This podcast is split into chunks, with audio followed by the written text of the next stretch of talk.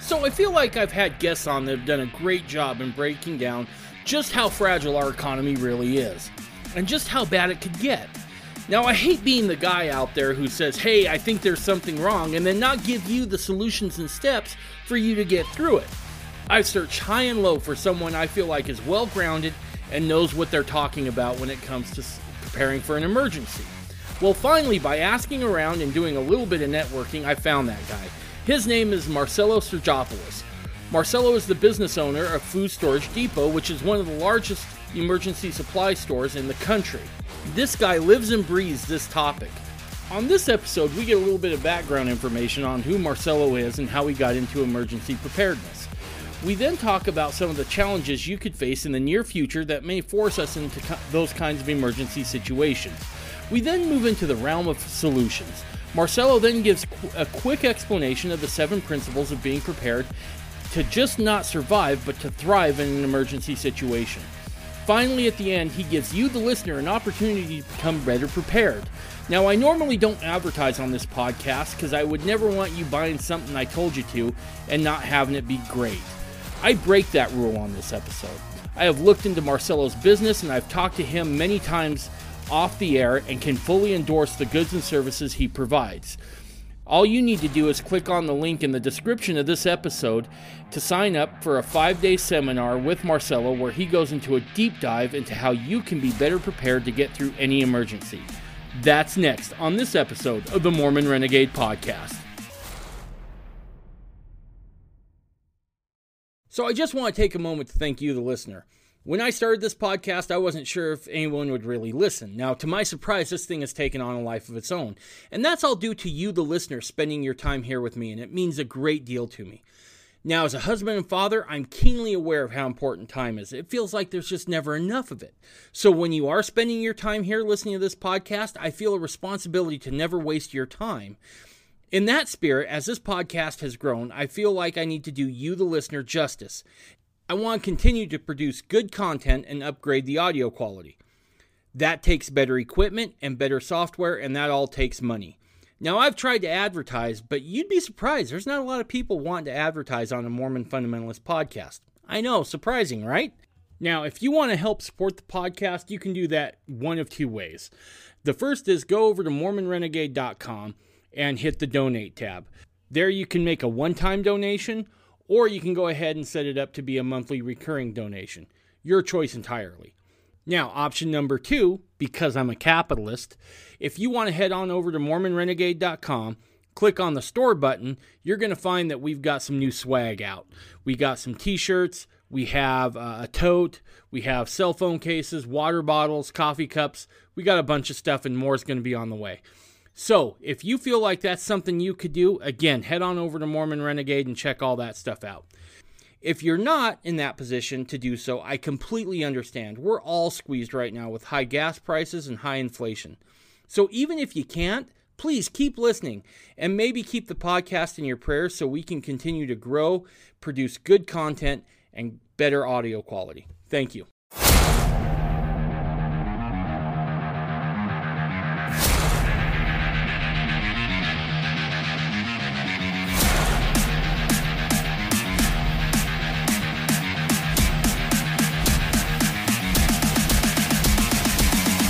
Listening to the Mormon Renegade Podcast.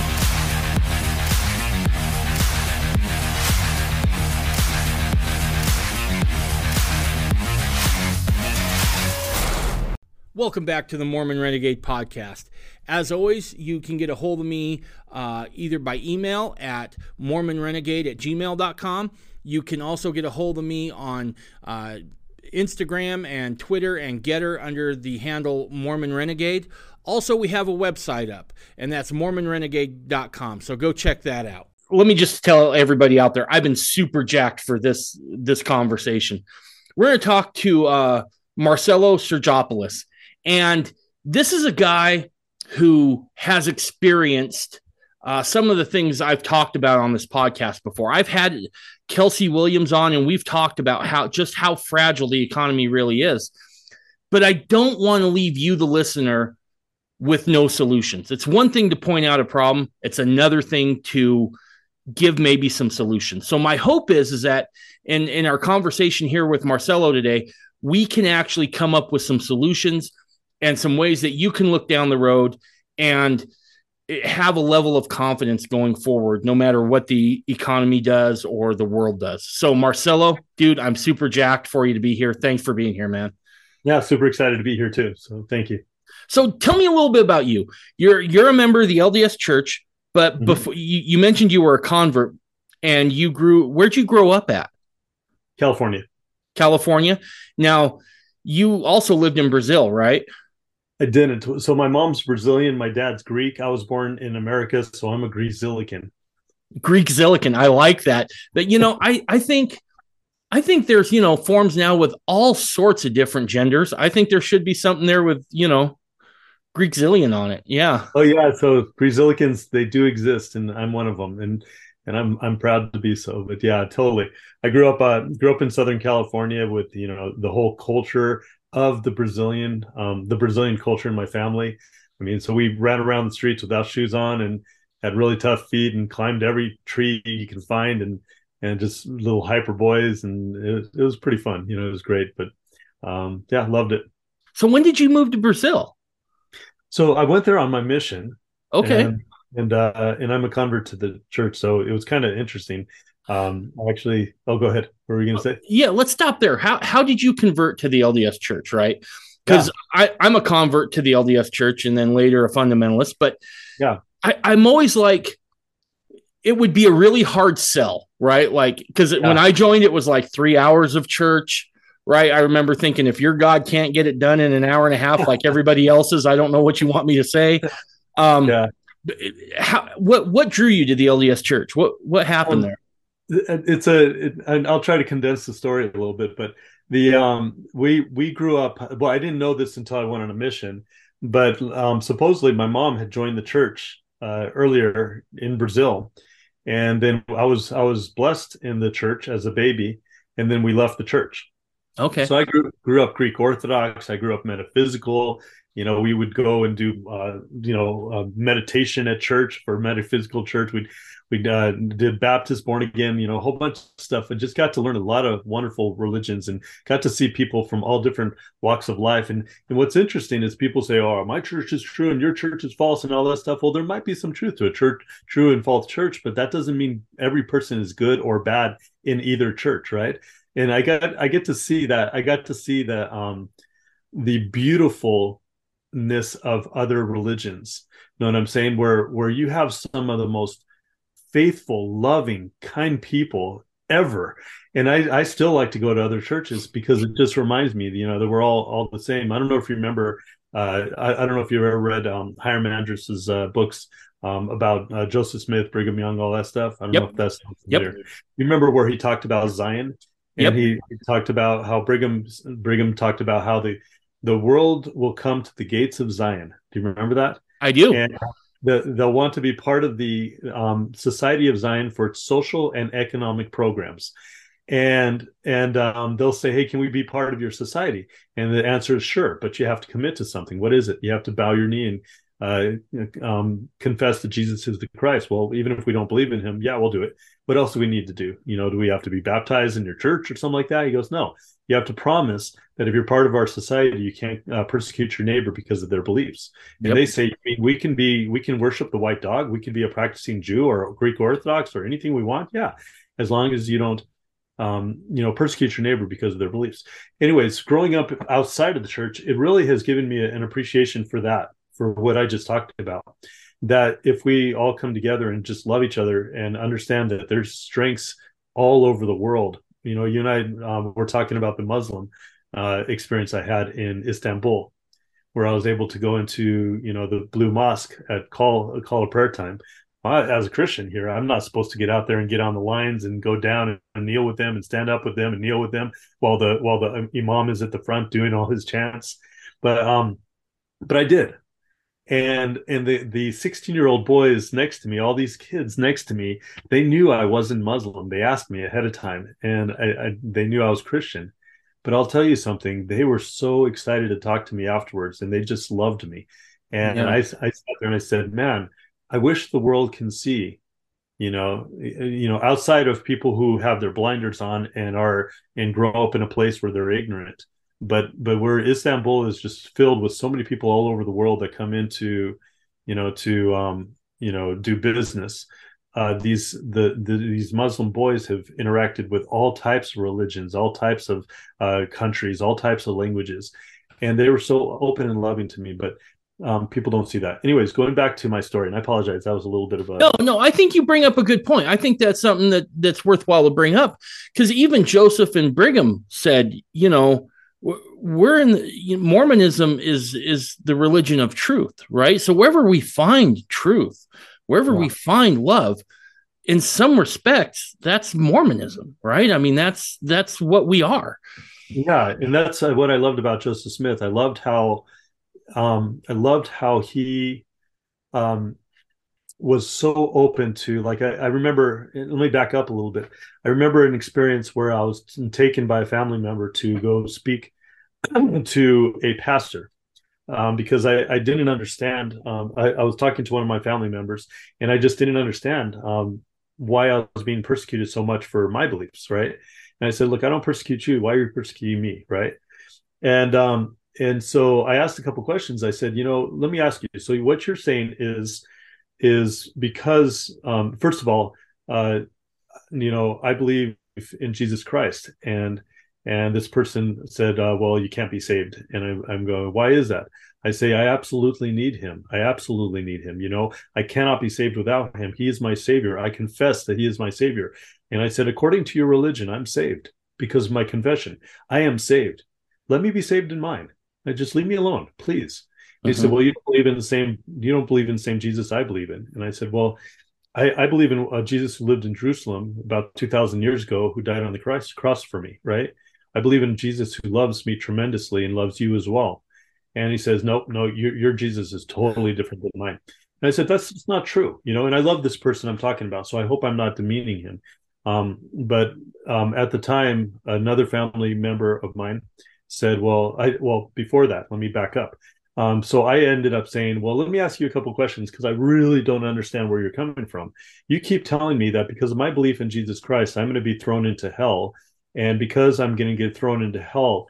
My body is going to be torn to pieces over and over and put back together, and I'm going to be in eternal flames being burned, burned, burned for eternity. Right? He goes, Absolutely. I said, even though I just confessed that Jesus is my savior, I'm still going to go through that hell experience, right? He goes, absolutely. I said, but then an Aborigine in the middle of um, in, in the middle of Australia, you know, 500 years ago, who never even had a chance to listen to um, any missionaries, who never even heard the name of Jesus Christ ever, never even had the chance to even know there was a Jesus Christ, um, runs in front of a raging animal that's coming after his family, and because he did that, he died and saved his family's life. He goes to hell and he gets to be burned and he gets to be torn apart for all eternity as well because he never got a chance to to confess Jesus Christ. And he said, absolutely. I said, wow, okay. And then I said, on the flip side, because um, somebody confesses Jesus Christ in the right religion, right? Quote, right? they can they can come in and then they can rape they can pillage they can do all this stuff for the rest of their lives and be the most evil person and they get saved but the aborigine does, doesn't goes, Yep, that's what it is. Now, I, am not cutting down the religion because I also understand that there's different sects of um, born again and and uh, non-denominational that they that they believe no, if you're going to commit yourself to Christ, you commit yourself to being good, right? And others say no, as soon as you commit yourself to Christ, you're saved no matter what you do. So there's all different types of beliefs out there. You know, obviously there's tons of beliefs in the Mormon Church, right? That just right. keep you got to respect different sides. Um, in this belief, it didn't make any sense to me. Right. It just did not, it didn't click. And so I said, I don't, I'm sorry, I don't get your religion. I don't. It doesn't make any, I, that's not the Jesus I know. You're right. You know? Yeah. We don't, yeah. we don't worship the, worship the same Jesus that I know. And so, so I said, if you can help me understand, that would be awesome. Um, and so what happened is, um, I ended up. Uh, he's he said, "Well, let me get you in touch with one of my pastors, and I'll, I'll let you talk to my pastor." I said, "I would love that because I really don't understand where you're coming from. I would love to understand you so that at least I can have compassion for you and your beliefs." And so, so what happened is um, they set up a meeting with one of their pastors, and I ended up going with another relative of mine who's who's uh, who's black, right? and and we ended up going to um, talk to this pastor. And when I walked into the office, I think it was Santa Ana, California, or Orange, California, something like that. I can't remember where it was. I walk in and there's a lady uh, greeting me, the pastor, and I look down on her desk, and guess what it says? It says, um, "What was it? Director for the ex Mormons for Jesus." And I'm, I'm like, "Oh no, I'm in trouble." and so um, I, I'm, I'm going, oh man, what did I get put into this? I just wanted to ask some questions. Well, um, I'm sitting there going, oh well, let's just go with it. Let's see what happens. So they take me into this back room that looks like a living room. They actually made it look like a living room, and it has a, uh, like shelves um, on the side with tons and tons and tons of books from the LDS Church. Okay, and and uh, and they go into this living room setting. They sit me down, and here's her, her husband, and all these people from her congregation, right? And they're surrounding me. And I'm sitting there going, okay, this is interesting. And I said, thank you for taking time to talk to me. Um, would you mind if, um, would you mind telling me about your religion so I can understand? I really, really want to know where you're coming from. And so uh, they sat there and they just started telling me about my religion and started talking about all the stuff. Yeah, they started telling me everything that's wrong with my religion and everything like that. And I said, wow, you know something? I'm sorry. Can I just stop you? I'm not bashing your religion. I came here to learn about your religion.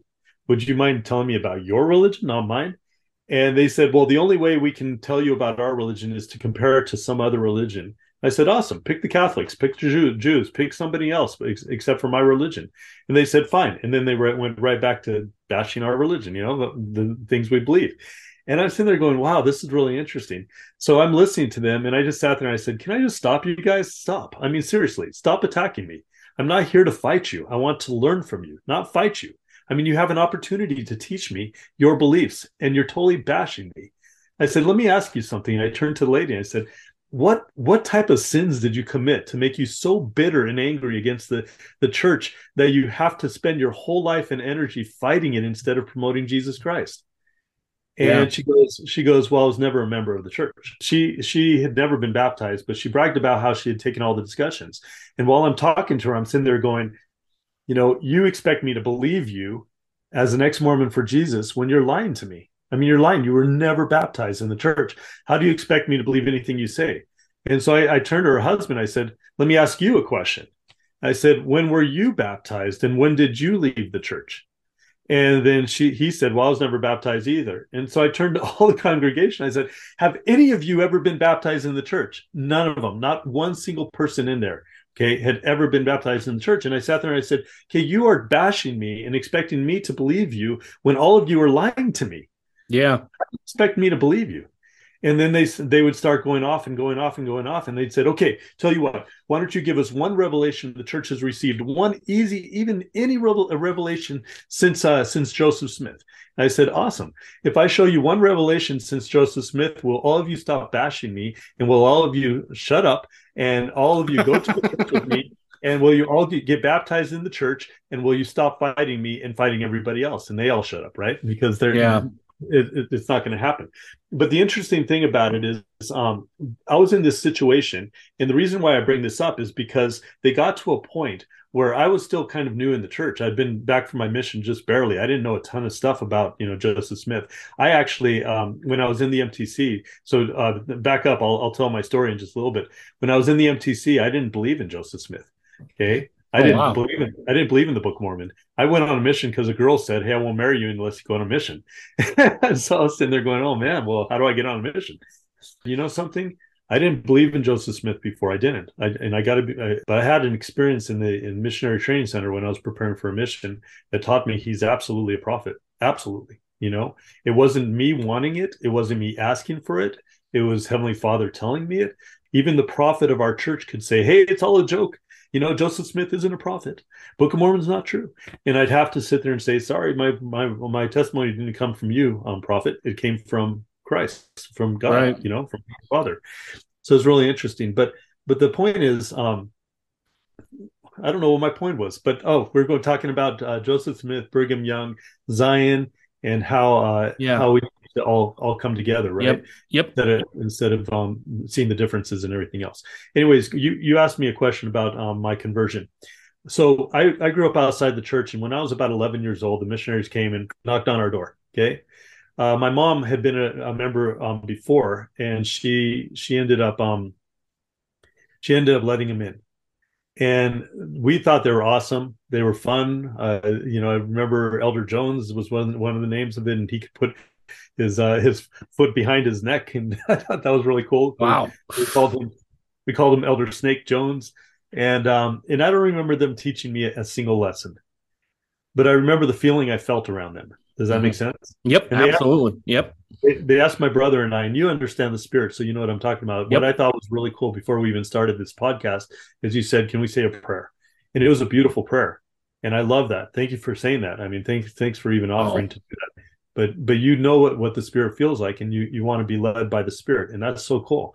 That's what I felt. I felt the spirit for the first time probably in my life, and I didn't know what it was as a little kid, right? but but they asked my brother and I, would you like to be baptized? And I said, absolutely, yeah. I don't know what this is, but I want to be baptized.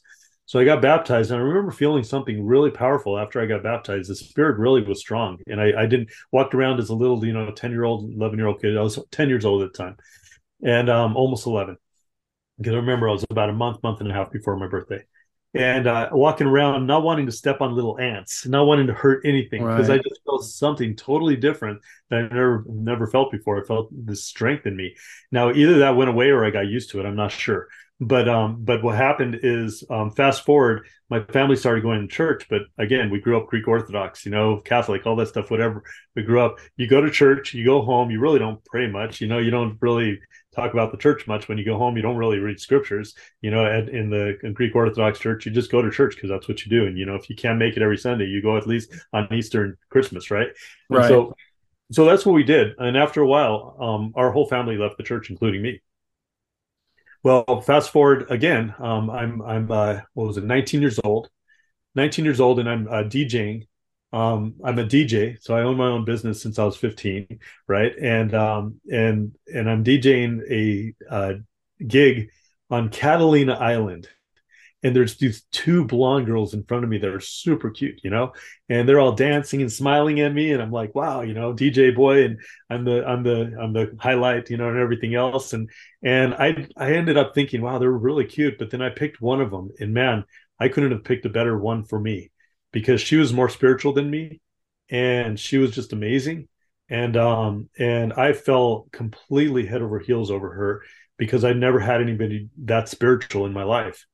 And um and so she she and i started dating and i just wanted to be more like her. I wanted to be i mean it was just amazing you know how how somebody can lift you up just yep. because they live closer to jesus right? And so so she um ended up saying well i won't marry someone unless they want a mission and I'm like going, well, how do I go on a mission? She goes, well, you got to go to church. And I'm like, oh man, well, how do I do that? And she goes, come to my church. So 30 minutes away, we started going to church. And then, um, and then, uh, um, fast forward, I ended up uh, doing everything I needed to to get my papers in. And the funny thing is, I put my papers in, and um, and after I get them in, uh, the um, my friends all started asking me, "Where do you think you're going to go on your mission?" And the first thing that popped in my mind was Rio de Janeiro, Brazil and I didn't even know where Rio was in all reality on a map. I knew it was in Brazil, but I didn't know where it was. And my mm. family's my family's from Belo Horizonte, so it's totally different, right? And so so I, I don't know why I said Rio, but I said Rio. Well, everyone says that's the last place you'll go, and and I kept telling people for weeks I'm going to Rio, going to Rio. Got my um, mission call, and it, and my girlfriend and her mom are, are there when I'm opening it up. Not you know, when my girlfriend tears it open and I just pause and she reads it across the across the kitchen because she ran away with it. You know, she grabbed it because she wanted to open it. She ran around the kitchen and we all paused. She tore it open, pulled it out. She said, Marcel Strapis, you've here been uh, by called to serve in the Rio de Janeiro mission. And I go, Are you serious? And I start screaming. And I go, wait a minute, she's totally lying to me. you know, she totally made that up. And so I went there, grabbed it, read it, and I'm like, serious? And I just ran outside and did a flip into the grass. And I just go, I can't believe it. I'm going to Rio. I'm like, where's Rio? nice. And so I ended up getting um, into the MTC. And uh, and um, I didn't know how the rules worked. I didn't know I was supposed to get set apart before I went on a mission. Um, in fact, if I if I could back up, the funny thing is I'm going through all the interview process to go on a mission. And I go in with the stake president, and he says, "Oh, by the way, if you're going on a mission, you're going to have to wear garments." I'm like, "What are garments?" And right. Long, long, underwear. And I'm like, long underwear? Yeah, if you're going to go on a mission, you're going to go through the temple. And I go, okay, what's in the temple? And my my relatives were saying, don't go through the temple because uh, it's all it is in, in, there is, you know, people. It's all black in there, and people wear black robes, and uh, they, they, do animal sacrifices and they do sexual ordinances and i'm like cool you know as a teenager you don't tell a teenager that right yeah, like, yeah oh. you're, you're thinking that sounds so metal right I want to check that out, man. I get in the temple, it wasn't anything like that. You know, I was like, wow, you know, totally, they were a little bit wrong, a lot wrong. Yeah. so, anyways, uh, my my um my interview with the stake president, he says you're gonna have to wear garments. I'm like, what are those? Long underwear. And I remember being in scouts for a little bit when I was really young, uh, Cub Scouts, and the older the older men would have these long underwears. And i thought oh well you wear boxers when you're a kid and when be when you get older you wear these old men underwear if you want to. I didn't know it had to, I, didn't know it had anything to do with the church yeah you know? sure. Yeah. You know, i didn't know what that was. So he um he said if you're going to go on a mission you have to go through the temple. And if you go through the temple you have to wear these garments and you're going to have to wear them 24 7 and i'm like oh my goodness are you serious? Like that's crazy. I'm a beach boy. I mean, underneath my pants right now on Sunday, I've got my my swimsuit. I'm about to get on the bus and go to the beach right after church. And he just sat there and he said, "No, you're gonna have to wear them 24 seven." And with the most sincere sincere heart I could, I I turned to stake president. I said, "President, I can do that for two years." And he, and he says, "No, it's not two years. It's the rest of your life." And I'm like, "What?" And I, I, committed to that. So I, I was really green. I had no clue what I was doing. So I get in the MTC, never read the Book of Mormon before, never didn't know about Joseph Smith. Started reading the Book of Mormon for the first time in my life. and I and I'm sitting there bored to death because I'm sitting there thinking this is just like a regular story. There's like no crazy doctrine or anything like this. I missed it all, you know. First Nephi. Then I get to the end of First Nephi, and um, I hit the Isaiah chapters, and then I go, wait a minute I grew up with Isaiah in the Greek Orthodox Church. That's snake. Joseph Smith totally stole Isaiah out of the uh, out of the Bible, put it in the Book of Mormon. And I didn't catch the whole idea that they came from Jerusalem. I didn't. I couldn't sure. catch all that. But I remember thinking, what a snake! I mean, couldn't he make up his own book? Why did he have to copy, you know, copy some other book and put it in his book? And I started getting really upset, and I start preaching to all the people there, you know, that that Joseph Smith is false, that he's he's a snake, you know, that he stole in the stuff. MTC in the MTC. Wow. So I made one of my one of my teachers cry. The other one was trying to figure out how do we get this guy out of here before he ruins all the missionaries. And my other uh, mission, uh, missionary teacher said, you know, don't worry, you'll figure it out. So um, he was the only one that had faith in me at the time. And I don't know, I don't know how they made it through the through me, but but um, I kept reading, by the way, um, afterwards, and I got to Second Nephi two, and I'm like, wow, this is really interesting. If nothing else, Second Nephi two is really philosophical. That's really interesting. Then I got to Second Nephi 9 and something pricked my heart saying, you better take this a little bit more serious because this book might be true. And then it took me six months to get an answer. Uh, in my in my uh, missionary experience, I was telling people, I know Joseph Smith is a prophet, but I don't know if the book is true, you know. But um, it took me six months before I got an answer. Now back up to where I learned about Joseph Smith is I'm inside these um these meetings with all the missionaries, and and I remember being on the um, front right side when one of the missionaries was sitting there going, I know the church is true. I know that Joseph Smith's a prophet. I know that. You know, I started crying. And I still remember who he was. I still remember his face. I still remember everything. And in my mind, I'm going, You're such a liar. You, you grew up in your goody goody Mormon families and and you've been brainwashed since you were little kids. You don't know any different like I do. You know, you can't know anything like that. You know, there's no way you can know that Joseph Smith's a prophet. You can't know the Book of Mormon's true. and I started thinking, these guys are just totally brainwashed. That was my attitude. Well, fast forward a few weeks later, when I was fighting against Joseph Smith, when I didn't like Joseph Smith, um, I don't know why I didn't leave the MTC, probably because I didn't want to disappoint my girlfriend at the time. And um, I'm in this meeting, and the uh, my branch president, um, and by the way, I had a branch president and two counselors. I thought the counselors were psychologists. I didn't know that. I got you. I feel you. Yeah. yeah. I thought it was a branch president and two counselors, you know, so that they were supposed to give, they were supposed to donate their time to do psychology for the missionaries. And so I didn't know what that meant. And so anyway, he's up there talking about Joseph Smith, and I'm in the back going, oh, another one, right? And I felt the spirit so strong telling me that Joseph Smith was a prophet, even though, you know, like what changed? You know, here I am fighting against him. and it was so strong as if Heavenly Father opened up the the windows of heaven and let the Spirit just just come down on me in particular out of that whole room.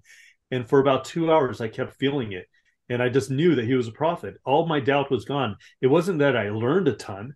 It wasn't Right. like I like you know I read all these books or anything like that.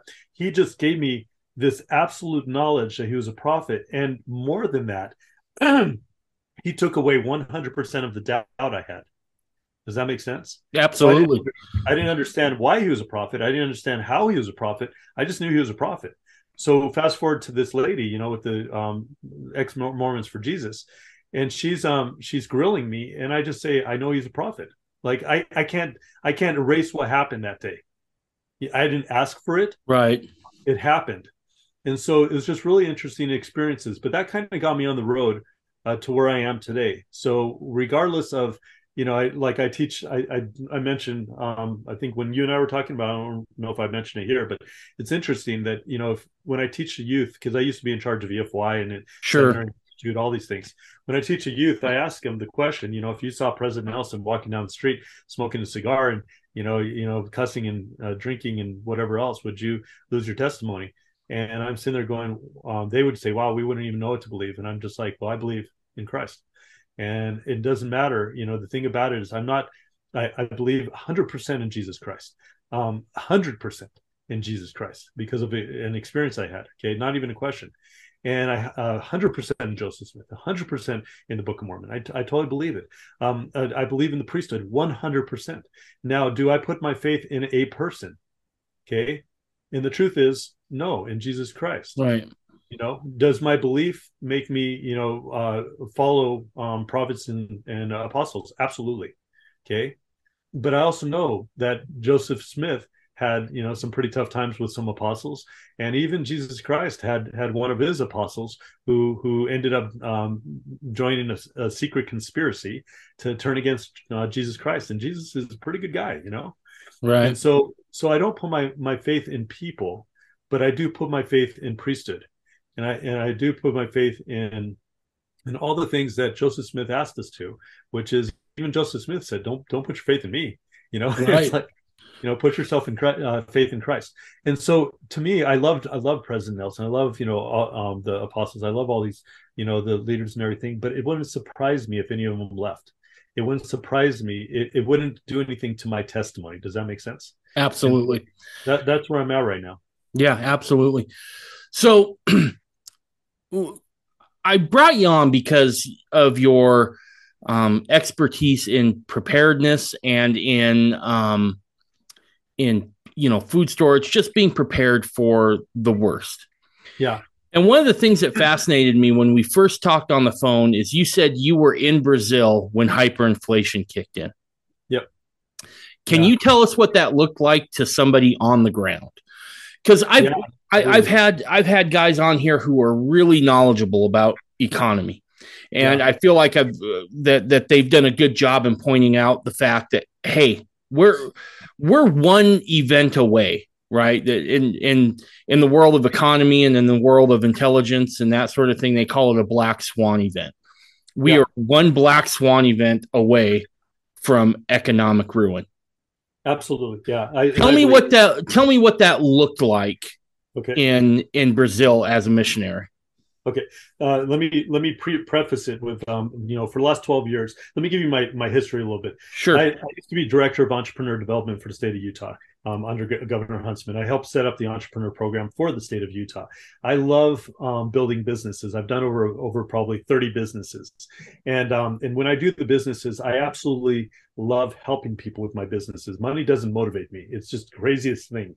But but helping people, building building a project, doing something meaningful, man, that totally motivates me.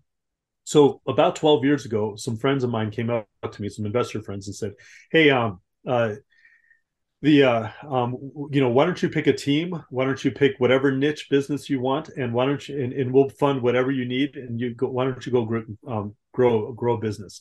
And I thought I know exactly what I want to do. I've been thinking about it for a while. Thank you so much. The funny thing is, we never even had a contract and they gave so much money to help grow my business at the time and they're still my best friends and that's the interesting. I wish the world could be like that. You know what I mean? Mhm. Where, where people live by integrity instead of by by some contract and try to break it. Right. Right. But what's interesting is 12 years ago, about 12 years ago, this happened, and I picked my team. I got my niche, and I was ready to get started um, with that niche. I told one of my teammates on a Saturday morning, I'm going to go to the internet and try to find a company we can purchase so that we, we don't have to start from scratch.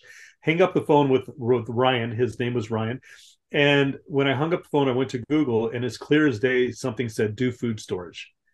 And I was like, well, I didn't wasn't thinking about that. So I clicked on, looked at, um, looked on on food storage, and I, I went to page two of Google and I found a company called Food Storage Depot, guy running it out of his basement, barely started, but he had a lot of links. And I thought, you know, I'm going to offer this guy to buy his business. We're going to try to rank his company and, and build this business. And so called him up. He wasn't expecting to sell anything. I gave him a really good price. He said, I'll take it. And we took over Food Storage Depot right in its infancy and grew it to number three on the internet, um, shipped from all, all over the world. Uh, you know, got the Navy SEALs as a client. I mean, just awesome things that happened. Wow. Um, with that in mind, I um, I've had so many conspiracy theories thrown at me since uh, you know I started studying conspiracies from 2000. Um, I'm sorry, from 1999. Okay, back in the day when when I started um, studying on the internet about the Illuminati and about this and about Carroll Quigley and all these different things that are out there, right? And um, back in 1999, when you found it on the internet, because the internet was so new, it would disappear in two seconds. Like Right. I'd go the next day and it was gone. And I'm like, oh, that must have been sensitive information. Somebody took that down pretty quickly. Now today, there's so much disinformation that you just don't know what to believe. Yeah. And and back then, I could study things and find actually some truth, you know. And so now it's just really hard to find what's true, what's not true. Is Q true? Is Q not true? Is is this is Trump real? Is it not real? You know, it's just you know what do you what do you know? What do you believe? You know, you just got to keep an open mind that maybe possibly Lucifer is really good at masking things and and creating you know his own his uh, you know uh, his own his own uh, controlled opposition, right? So you just don't know anything. But over those twelve years, oh these last twelve years, I get all these conspiracy theories that are thrown at me all the time and I always listen. That's the first rule of an entrepreneur is you always listen because you might think you know everything, but if you listen long enough, you'll learn something from other people. And so you never cut down an entrepreneur. You always listen to their ideas and you're always humble enough to listen. I always listen. I'll tell you that 80, 90% of the conspiracy theories go on a shelf. And I keep my little finger there and I, I just keep my finger up there in case there's enough evidence for me to pull it down. Well, probably about 10 years ago, I pulled one of those conspiracy theories down because I knew there was enough evidence. Um, do you want to know what that was? What's that? It was that there would be a world economic um, uh, uh, crisis. Yeah. 10 years ago, I knew that. I absolutely knew that wasn't a conspiracy anymore, that there was a group of people trying to create a world economic crisis to be able to bring people under control. And I knew that. So my, my my mind was going to, well, how are they going to do this? I mean, are they going to crash the dollar because the dollar is so intertwined because of the petrodollar that it could uh, it could um, influence so many nations all over the world. But I said, but that wouldn't, you know, you crash the dollar. Uh, a lot of these third world countries really don't depend on the dollar. So that wouldn't cover every nation. It wouldn't cover a ton of nations. It would miss so many nations. So I started thinking, are you are they going to do a credit crunch? But then I thought, you know, a lot of countries don't even live off of credit; they live off of cash. So that that might not work. Are they going to uh, crash the, the derivative market, which most people don't know about the derivative market? But the derivative market has about over just in the U.S. alone, it's over half of a quadrillion dollars in the derivative market. Now, if you were to add up all the currencies in the whole wide world, it doesn't add, add up to Right. half a quadrillion, right? So I thought if they crash the, the uh, credit or the derivative market, that's such a bubble. Yeah, that would take down every nation. You know, that would crash nations all over the place. And so I thought, wow, maybe they'll use the derivative market to do it. And that was my best theory. But then all of a sudden, 2020 comes around and and uh and the pandemic happens right and um and it took me about one week into the pandemic because they're saying oh one out of every five people will die one out of every 10 people are going to die they just started throwing out all these big numbers and they started closing down all the businesses now fast forward we all know that one out of 10 people one out of five didn't die right right. now, I got I got super sick with COVID. I almost literally died. So I'm not minimalizing it. But if it were a real pandemic, okay, where one out of five or one out of ten people were dying, the government wouldn't have had to close down our businesses. We would have done it ourselves. Right. Nobody would have gone out. Okay. But what was interesting is at that time, and um, I, I, had family members who got sick with COVID, by the way, but we didn't know what that was at the time in December because they got back from a cruise. In I did January, too. January, yep. my family, okay. I talked to people at one of the big hospitals and they were seeing things from September, October uh, in 2019, but some, somehow it came out in 2020, it hit the United States, right?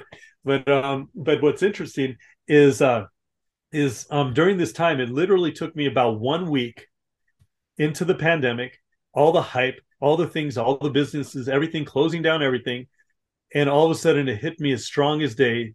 This is brilliant. Wow, this is yeah. brilliant. I never saw this one coming.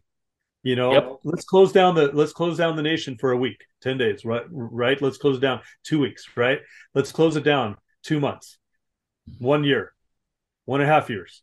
Yep. You know, it just keeps going. And you can't go to the United States or you can't go to California with the big, gigantic, you know, freeways they have there. They usually have traffic and you can't slow down five cars in the front on a five lane highway without expecting a traffic jam two miles back, right? It doesn't happen. So when they start, you know, closing down all the commerce and they start doing all the things they're doing and you know all the all the animals they're killing and all this stuff it's gonna it's gonna have repercussions but i just thought man this is brilliant how do you blame something on something you can't even see? Yeah. And so so with that in mind we are I, I it doesn't take much for our economy to fall apart. It doesn't. Just like brazil okay? Just like i'm about to talk about. It doesn't take much for our economy to fall apart. It could be one news story yep. where the where the BRICS nations launch their currency and everybody loses trust in the US dollar. And because they don't believe in the US dollar anymore, nobody wants dollars anymore. Right. It could be, it could be, I mean, it could be a variety of things. There could be so many things that, but we're one news story away at all times from us not having the security that we think we have. And when I speak to all these big groups, I can't I can't tell you how many groups don't believe there's anything bad going to happen. I did a survey uh, to a church group before I spoke to the church group two weeks earlier. I gave them a survey to know what they believed. You'd you'd be surprised. I asked these questions like um, uh, from a scale from zero to ten. Okay, ten meaning it will absolutely happen, zero meaning it won't ever ever happen. Right? Um, how many of you believe that we could enter World War III within the next 20 years, that we could have a bit large earthquake in U- Utah within the next 20, 30 years, or in your lifetime. Actually, I think I put that one as a lifetime. Um, anyways, I asked these questions, and and I even asked the questions: um, How many of you believe that Christ could come in the next 20 years, 30 years? Right? How how many um, believe that uh, Zion could be established in the next 20, 30 years? You know, and I I literally had people in you know in the church say zero I'm like, when I would never put a zero, you know, and and I'm sitting there going, I would never, you know, I'm not a complete ten about everything. I'm a strong nine, but but I I would never put a zero. I mean, I'd at least put a one, right? Right. What's interesting is this: when I took all the averages of everybody in that in that ward and I put it together and um, and I've been doing emergency preparedness professionally for so long. I mean, I, own the longest, the largest emergency uh, preparedness retail store in Utah, Food Storage Depot. I uh, um, I started the longest lasting emergency water in the world. Okay, um, the you know I, I, work with filters. I work with um, I have a, a, a, food line called Ready Harvest. It sells on Amazon. It it uh it it's um you know we we have a whole warehouse. We do you know millions of dollars worth of food and all, all this stuff. I have a little bit of experience in, in all this stuff. But um anyways going going back to uh the man i just went ADD i, I was okay. make... i'm riddled with ADD you're fine that was an ADD moment. I was making a point with all that, and I went back. What was I saying right before I started bragging about all my accomplishments just now? Uh, just with with uh, the you were in this ward and you gave them the oh, survey, and then you so, took the aggregate so, number. Yeah, so I took the aggregate number, and what was interesting is this: um, when when I aggregated all the numbers on an average, simple average, no no weighted average, but a simple average, um, I I took all the people who believed that Christ could come, that Zion could be established in the next 20, 30 years. And guess what the percentage of people who believed Christ could come in the next 20, 30 years? What would you Three percent. Okay. Uh, that that I've had people say three percent or five percent or all that stuff. It was actually 46 percent. Okay. But what's interesting about that 46 percent is if you think about it, um, the parable of the of the ten virgins, okay, that's about the t- that's about the parable of the ten virgins. Because think about it. Let's let's go into the um the story. Yeah, about many, half. Yeah. Yeah. How many of the 10 virgins believed that Christ would eventually come? Five, right? No, eventually come. Eventually come. All of them. All of them did. Um, how many of them fell asleep? I can't remember. All 10. Okay. Okay. But when the call came, um, because the Lord tarried, right? The Lord didn't show up when he they thought they, he would show up, right? five of them were ready and five of them weren't. Right. Okay. Now you can say that's a spiritual analogy. You can say that's a food storage analogy. That you can say that's temporal preparedness, spiritual preparedness. There's a whole ways, bunch of ways I could take it. But what's interesting is 50% of the people, and I would I would say that 50% is probably pretty true with most Christian religions. I think you know? so. Yeah. And where 50% believe that Christ could come in the next, not will come, could come in the next 20, 30 years. And um and so it makes you it makes you wonder because here's all these christians that believe he will come someday. All 10 virgins believe that. Okay. Five of them were ready. Five of them weren't right? And then five that weren't say hey we can't make it you know whether that's temporal or spiritual preparedness. We can't make it without your oil. Can you give us some of your oil? Right? And they're like well we can't because we wouldn't be able to have enough for ourselves and right. uh, again spiritual temporal whatever it is right? But um but the point is what side are you on you know? Uh, like i believe christ could come in the next 20 30 years and i want to be ready for that. Now if you look at the doctrine and covenants D&C uh, 45 and you look through the uh, all the different scriptures we have um, it's interesting because if you aggregate all these different verses what does it say? It says interesting interestingly enough even uh, matthew 24 okay that there will be um that I think it's going to get worse than than we expect. In, in oh, sure. D&C, 45, it talks about how it talks about how um, the people will say, uh, "the the Lord delayeth His coming until the end of the earth." Okay, so that's D&C 45 right there. Um, the the the Lord delayeth His coming until the end of the earth. And when you when you look at that, you think, okay, well, what does that mean? It doesn't mean to the end of the dirt on the ground. It means to the end of all people on the earth. And then you look at another part of D&C and it says that um, if the people don't repent, the, the earth will be left desolate without inhabitant, right? Now, if those two extremes could be presented in the scriptures, okay, and and you have in Matthew and in, in uh, in in the New Testament where one person will two people will be in a field and one will be taken, two people lying in a bed and one will be taken, two people will be toiling, one will be taken, whether that's physical, spiritual, whatever it is, right? If it, if you can go to the extreme that the world can be left without inhabitant, that the Lord delayeth his coming until the end of the earth, uh, nobody's alive anymore, you know, unless they repent. Um, you can imagine that it could get pretty bad before Christ comes and so, and this is the point I want to make with this before I get into Brazil. Wow, ADD moment. it's all good. It's um, all good. The point I want to make with this is just for those listeners out here who believe in Jesus, okay, who believe in Christ, just know that when we hit the seven years of tribulation, which a lot of people think, oh, we started in that in 2017. I don't think we have. My, my opinion is when we hit the seven years of tri- tribulation, we'll know. I mean, it's going to be bad. And I think it's going to last so long that people are going to start questioning is Christ real? Right. Where is he?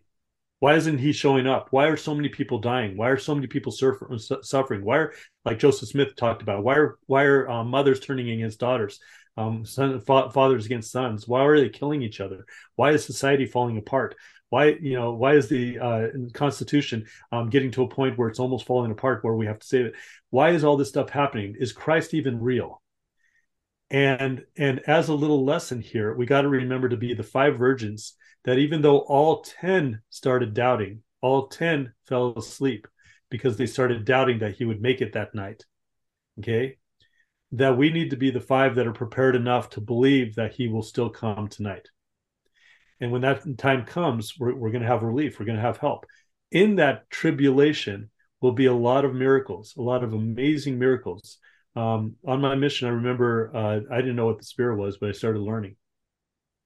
And I remember um, being out there, and uh, and we we had an experience where um, I, I was about to turn down an alleyway, and the spirit told my my companion and I, "Don't turn down that alleyway because you'll get hurt." And on one side of the alleyway was a, a mountain, and uh, the other side of the um, alleyway, and there was two two walls, like brick walls on both sides.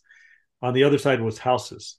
I could see all the way down the quarter quarter half mile of the alley, alleyway, all the way to the other street. And by walking down the alleyway, which we did probably a hundred times, um, I it saved us so much time instead of walking a mile around the whole the whole thing. I could see, and there was nothing, nobody down there, and we could get through it pretty quickly. We could run if we needed to. And when when the spirit said, "Don't walk down," my companion and I said, "Do you see any trouble?" I said, "No." And I said, "Let's just do it. Let's go."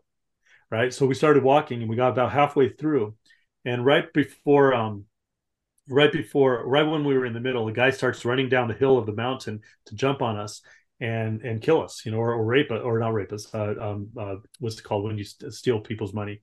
Um, mug them, mug them, mug us, mug us, kill us, whatever he was going to do, you know. And Brazil, Rio de Janeiro at the time was number one and number three most dangerous places in the world. Now, what's interesting is he gets to the point where he's about to jump on top of us when a gate, a gate opens up. I've never seen that gate open before. Didn't see anybody there opening the gate. I just saw it go and open up. Till this day, I think it was an angel, a spirit, or something who did that for us because I didn't see anyone there. It just opened up. The guy jumped in a bush because he was afraid somebody was going to catch him and we ran and got out of there. Now the spirit told us there was problems, right? But we didn't listen.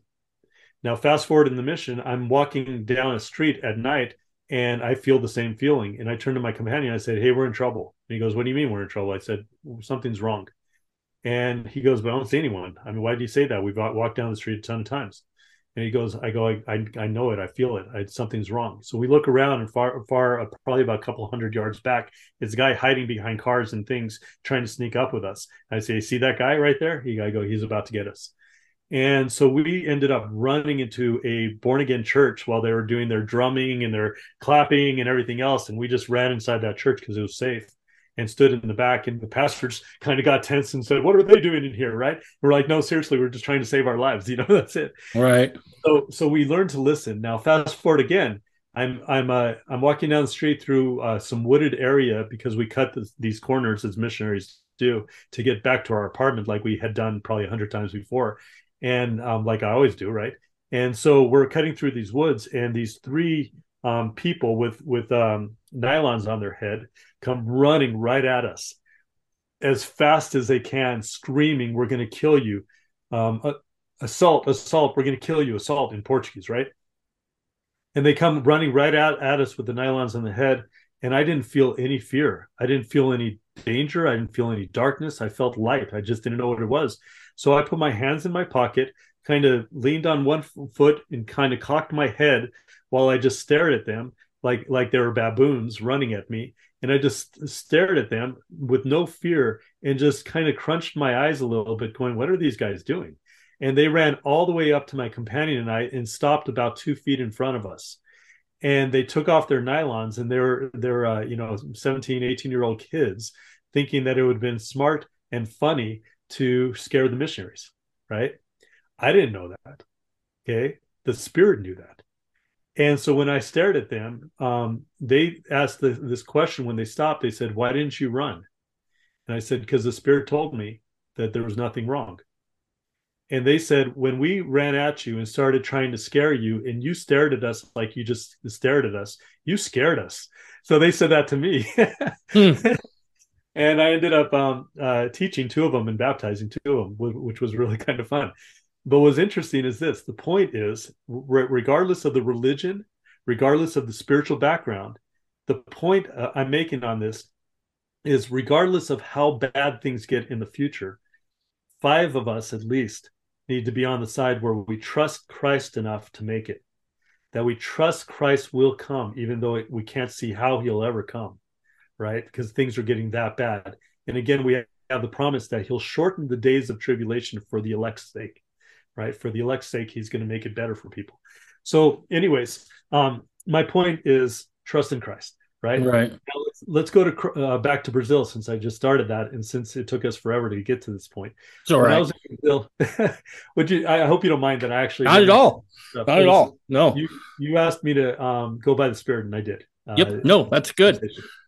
And and so and I and I will continue to go in that in this conversation um, as you asked me to go. No sweat. Um, when I was in Brazil, it was interesting because Brazil and the United States are two different animals. Okay. Brazil back in the 1989, 1990, when they went through 30,000% inflation in 1990. Okay. Just give you a feel what that feels like. Say you get a thousand dollar paycheck on January 1st and you don't spend it. By the time you go to spend it on March 31st, three months later, it literally has the purchasing power of $25. Yep. Okay. Now, if you were to take $30,000, a paycheck, $30,000 in January 1st, if you go to Dan, uh, December 31st of that same year, you have the purchasing power of less than $1 at that point. $30,000. Okay. Imagine that's, that's some, that's some people's paycheck for the whole year. Yeah. And that, and you go buy a, you know, a, a thing of bu- bubble gum with it, right? A, a candy bar with it instead of paying your mortgage, right? And so that's what happened in Brazil. Now, in Brazil at the time, okay, people didn't go in debt. When they were going to build a house, they bought one brick at a time and they paid cash. Okay. So Brazil was in a place where they could handle this type of situation a lot better than we could handle it today if we were to go in because we live in debt. Everybody, pretty much almost everybody in the United States lives on debt, credit cards, mortgages, you know, you name it, it doesn't matter, right? We're a debted nation. They could handle it a lot better than we can today. If it were to happen here, we would be in trouble. We wouldn't be able to handle it. But them, they knew how to get around it. They had enough community to be able to help neighbors out. They lived by cash, not credit. So they knew that you know they didn't have big houses. They didn't have all these expensive things. They you know if if the uh, utilities went out okay well they're used to that happening anyway okay? Right. That's right? So so i learned a big lesson because what happens and i'll tell you what will happen in our country when things do get worse if they go down the same pathway. You go to uh, target and and you see um, you see the aisleways and you want to get a um, a vacuum cleaner how many different types of vacuum cleaners would you find there?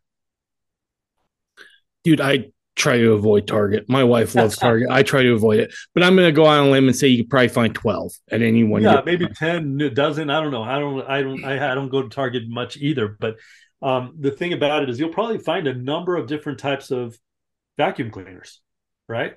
And then you, you go to, um, you go to look at blenders, right? and you see 10 blenders and 10 coffee makers and 10 this and 10 you know 5 10 of of each type of thing different types of brooms different types. I mean, you just have so much variety. Now when a nation starts losing its its the power of its currency it cycles. I mean i don't know if you knew this but this last month uh, november a lot of people didn't spend money yep i know that people are starting to really worry right and it's becoming a cycle now, when people spend less money, how many businesses can stay in business? Not very many. The big boys, right? The ones that take some financial abuse. Absolutely. But you start seeing more and more businesses go out of business because people aren't spending money. Well, that's what happened in Brazil. What happened is you would go into a store, and instead of seeing 10 uh, blenders or 10 coffee makers or 10 uh, you know um, vacuum cleaners or whatever else, you have one. One of each. And it's expensive and it's really low quality. And because that's what it is, you know, people aren't spending money on getting a new broom; they're using their old brooms. Right. People aren't spending money on a new blender; you know, uh, they're using their old blenders, you know, or borrowing their neighbors, right? Right. And um, and so you can't sustain businesses if nobody buys anything. Right. And it becomes a cycle. Now, I did learn a cool lesson, an amazing lesson and this was from a hot dog vendor on the corner in Brazil in Petrópolis in Rio de Janeiro. He um he would stop he would stop me once in a while and say, "Do you have any American dollars?" I said, "I do." And he says, "Are you going to take them to the bank anytime soon?" Said, "Yeah." Says, "What are the banks? What is the bank paying for one of your dollars? A thousand of yours." He says, "Tell you what, if you have a dollar on you right now, I'll pay you a thousand ten, and I'll take your dollar and save you a trip to the bank." I said, "Deal. That's a win-win." You know, awesome. I'll take it. Give him a dollar. He gives me a thousand ten. I go take that thousand ten, and guess what I need to do?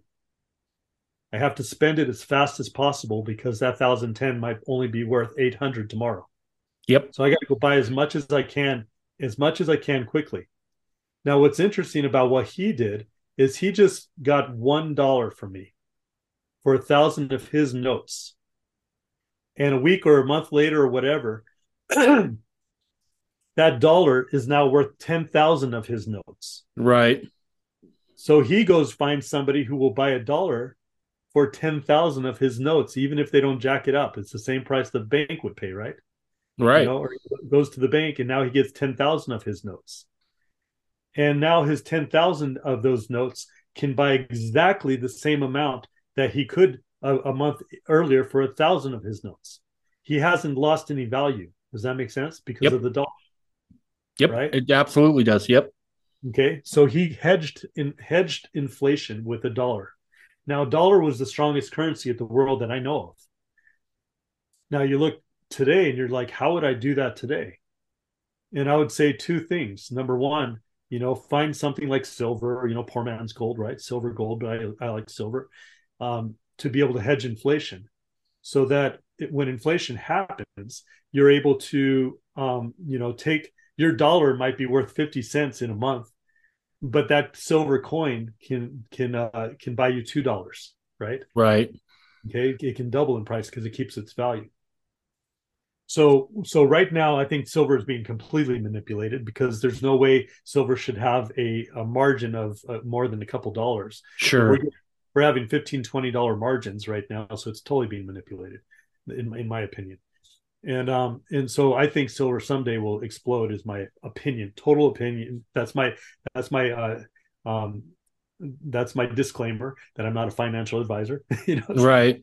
but um but i think it, it'll someday gain a ton of value and it, it could be it could act like a really good hedge for inflation for short term now whether our economy goes down financially and then gets better and then goes down again or whether it goes down and just keeps getting worse there there will be a time in my opinion after 12 years of professional experience hundreds of thousands of dollars mistake in mistakes you know um uh, tens of thousands of hours of experience right in doing preparedness my opinion is i believe there will come a day when things get so bad that even a silver coin isn't worth anything Yep. I, I agree with you. I so the last time the economy really took a dump back in 2007, 2008, um, things got really slow for surveyors.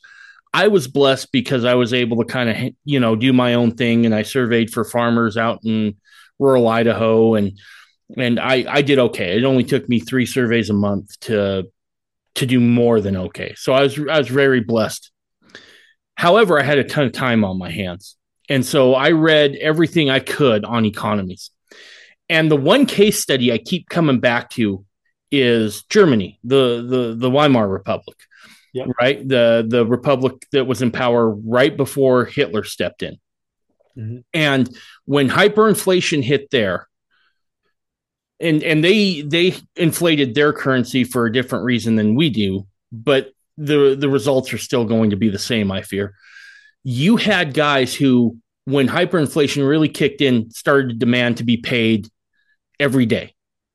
Because just as you s- said, the the dollar lost their purchasing power, and they weren't getting paid in checks. They were like basically back the Br- Brinks truck up, and we'll get paid in cash. The wives would be standing right there. They would give the money to the wife to go buy the necessities, milk, bread, whatever and because it was ri- rising at such an accelerated pace.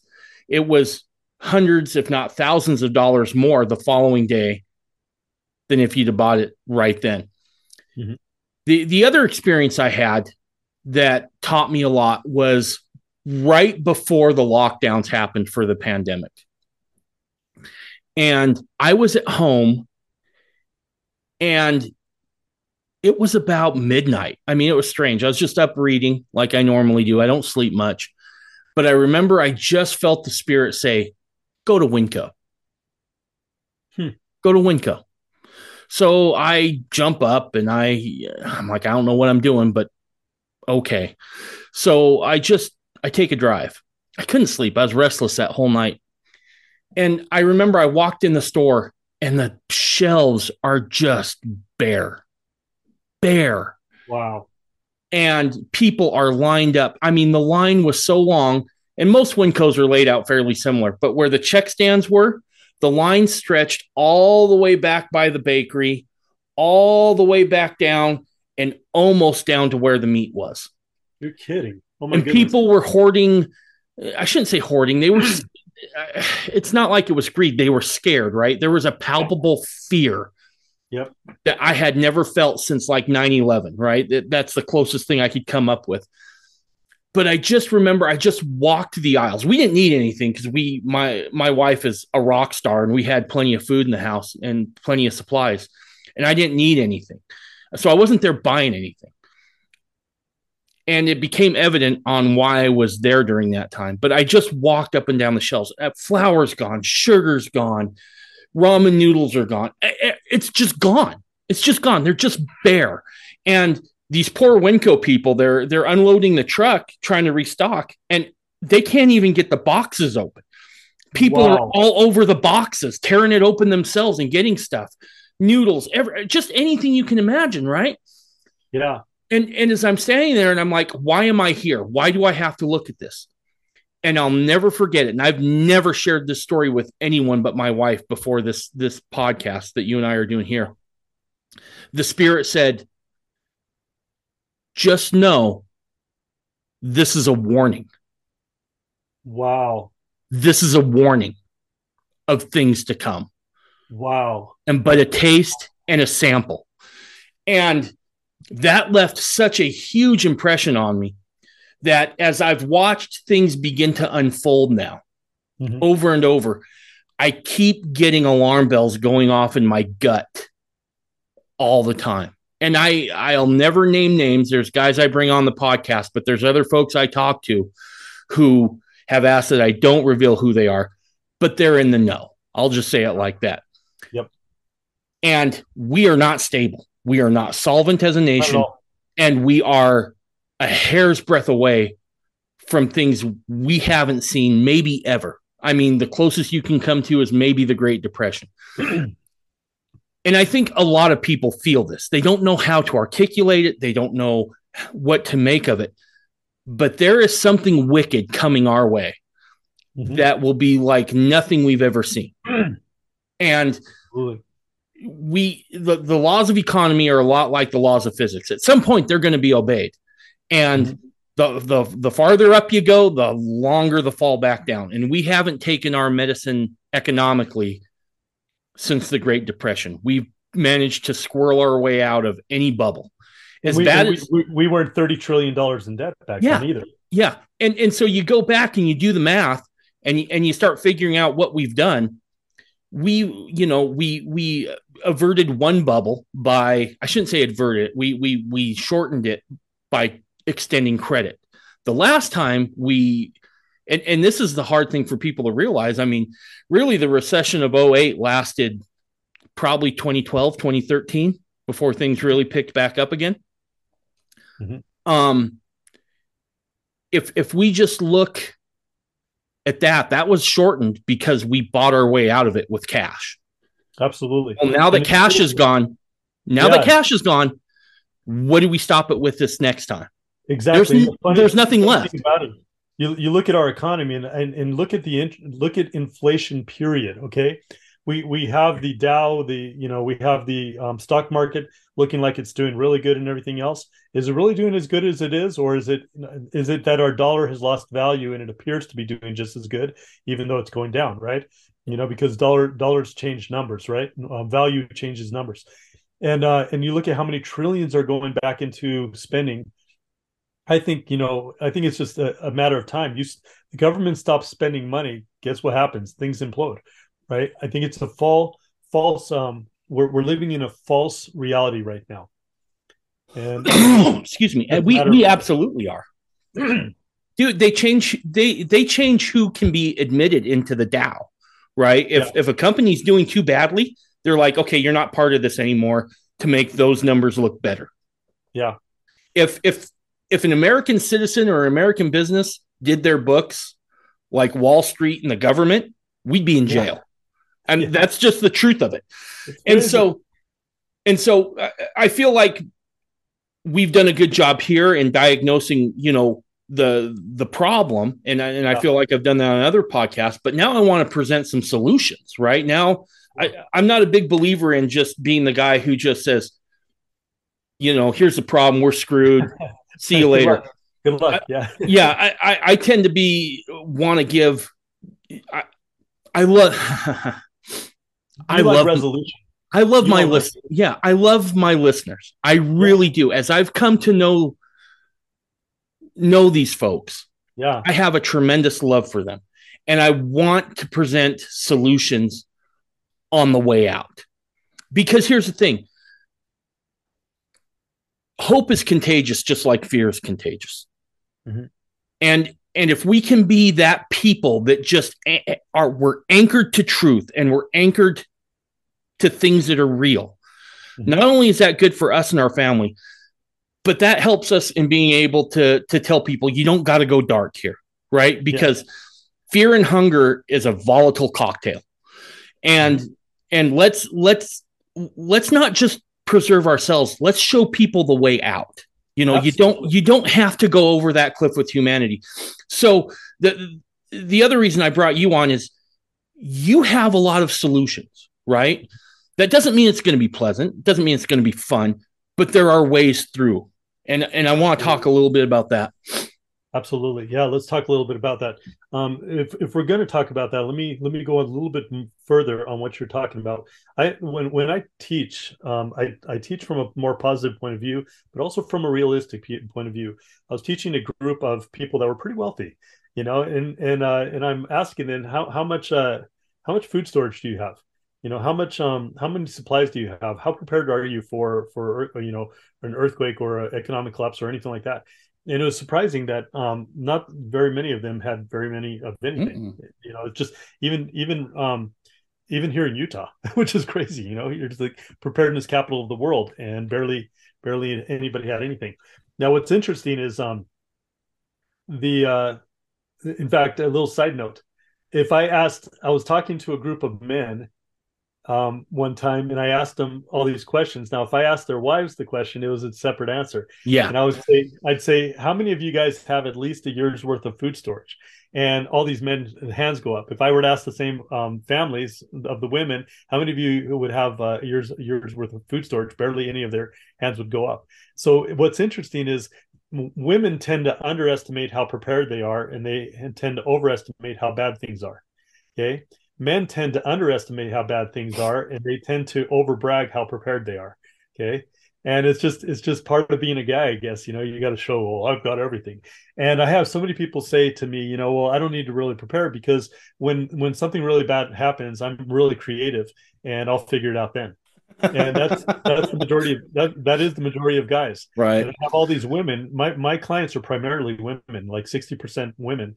And um and a lot of them are 50 60 years old and older because they understand what has happened in history where a lot of 20 year olds go oh no this is normal. This is how everything is. No no this isn't normal. No.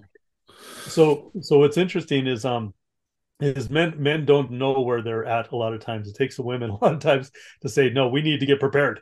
And uh and and if if a guy has a attitude i'll figure it out when it happens. Um and you know and again you can't force somebody. If you force them they'll go the other way. You have to find a way to get them interested without forcing them.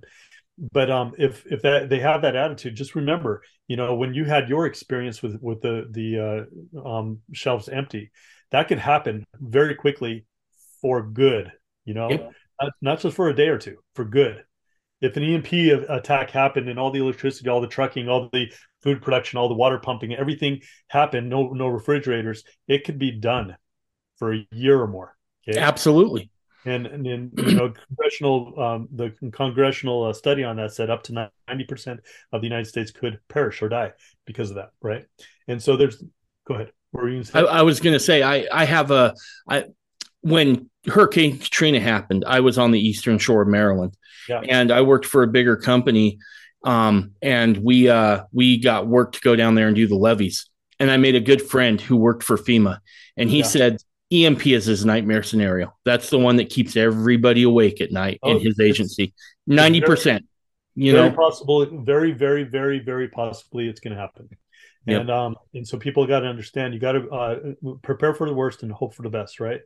And so I'm talking to this group of very wealthy people, and I asked a question. I said, you know, you guys, um, it was guys, and I said, uh, you guys aren't very, um, very prepared, but you have the means to do so. I have the widow's mite walk into my store, and with the last little bit of money they have, they buy everything they can to get prepared for emergencies. But here, you guys, can, you know, you go, you can go on uh, vacations for fifty thousand dollars for ten buck three, and enjoy your vacation with your family, but you won't even spend a thousand dollars on emergency food when you have the means to do so. And I said, can I just give you a, um, from a logical point of view, let's just, let me ask you a question. Do you think the dollar is going to be stronger next year or weaker? And they were like, well, it's getting weaker. Inflation's happening. Um, do you think you're going to be able to buy more with your dollar or less? Well, obviously, we just answered that question less, right? Well, do you think possibly we could go through, go to a, a recession? Well, yeah, it's been the longest stretch in our nation's history without a recession. Obviously, could happen. I said, if it does happen with us being trillion, thirty trillion dollars in debt, you know, is it possible that that recession could turn into a depression this time, like we had hundred years ago? Okay, they said, yeah, obviously it can. I said, if there was a depression, would the depression in your minds only last a year or less, or do you think it would last a year or more? And they're like going, well, if it were a depression, not a recession, recession, I mean, the last one took what four or five years to get out of, right? Five, six years.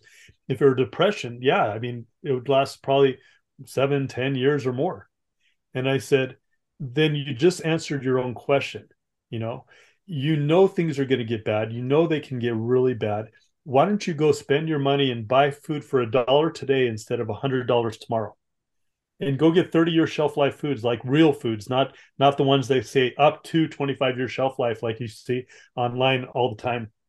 Some of the um some of the companies out there that advertise the most are are the cheapest um, worst products in our industry, but they have the biggest margins, so they can outmarket everybody, and everybody thinks they're the best, right? But they're not, you know. And so, you know, I don't play those games. I think they're dumb. So get away from the up to's twenty, up to twenty five year shelf life foods and all that stuff. Um, get to the um, foods that actually do work. But I was telling these guys, why don't you go buy, you know, um, go buy uh, extra food and put it away. And I said, if I'm wrong, and we do not go through anything at all okay and this world is perfectly perfect you know 10 years from now and there's no recession there's no depression there's still going to be inflation you you'll be able to turn to me and say hey marcel that was that was the best investment we could have made. You know we bought um, food for a dollar and now it's a hundred dollars and and we're eating it up and we're saving a ton of money um, from groceries because of your advice. Thank you so much. Right? Now, if the economy does crash, or we go through an EP or whatever, and they have all that food, then the um, then they can thank me because they actually got prepared for emergencies. So the, the point is, people have to get out of this mentality of of I don't need to get prepared until things get that bad. You need to get prepared before they get bad. It's it's better to be prepared a year early than even just one day too late. Does that make sense? Absolutely, it does. Absolutely, it does. Because when it comes, it's too late. And I have a feeling that this is going to come, to borrow from scripture, come like a thief in the night, right? Yeah, we, we're, what we're up against now is, is nothing that you, it's not something you can plan for a week beforehand. This will be drastic and this will happen overnight. It doesn't take much. We, we, we saw it, right? Just the just a government official saying, "Hey, we're going to go ahead and we're going to everybody's staying home for 2 weeks." Mm-hmm. Right? Panic. Panic in Orem, Utah. Right? Yeah. The one place on God's green earth that should have been the best place to be during that, right? Common sense would dictate, "Oh, these people have had it drummed into them for decades. Get prepared, have food storage." no, we were flat foot. We were as flat footed as anybody else when yeah. when that punch came to the face, right? Yeah. And and it bore it out. And it was a spooky, spooky scenario to stand in the middle of that store. And and I've never been someplace where the fear was that palpable. Yeah. Right. And, and and I felt genuine concern. I, I just wanted to put my arms around people and be like, it's gonna be all right. And, and see, that wasn't even a huge crisis. No, that was planned. That was planned, right? That was yeah. that was store that was with the idea of and we're going to keep stores open through this so you can still go get food. This yeah. was not war tomorrow where all of a sudden we can't get supplies in. We yeah. we stop trading with China. We we stop importing something it was hey the stores are still going to be open but everyone's working from home for two weeks and we're canceling school it was just that that set that whole cascade of events into motion. Absolutely. it, it, it revealed how fragile we really are as a society. Yeah we're, we're totally dependent. And I, I have a friend who's very extremely wealthy and he um he drove drove around with his family and I, he sold all his properties tons of properties. And he drove around um, in a rv for the longest time looking for where he's going to live next. And here he is you know totally wealthy in an rv with a bunch of kids uh, hair's unkept. People were probably thinking poor guy we probably need to donate to this guy. And uh, and he could live anywhere he wanted to. He ended up um, moving to uh, a place in idaho and um and he bought like a little piece of farmland and uh and kind of out in the boonies and he said something interesting to me he said marcel we're still close to a walmart that's too uncomfortable for me I'm, yeah. if we're if we're that dependent that we need to have a Walmart and I have to depend on a Walmart, that's still too uncomfortable.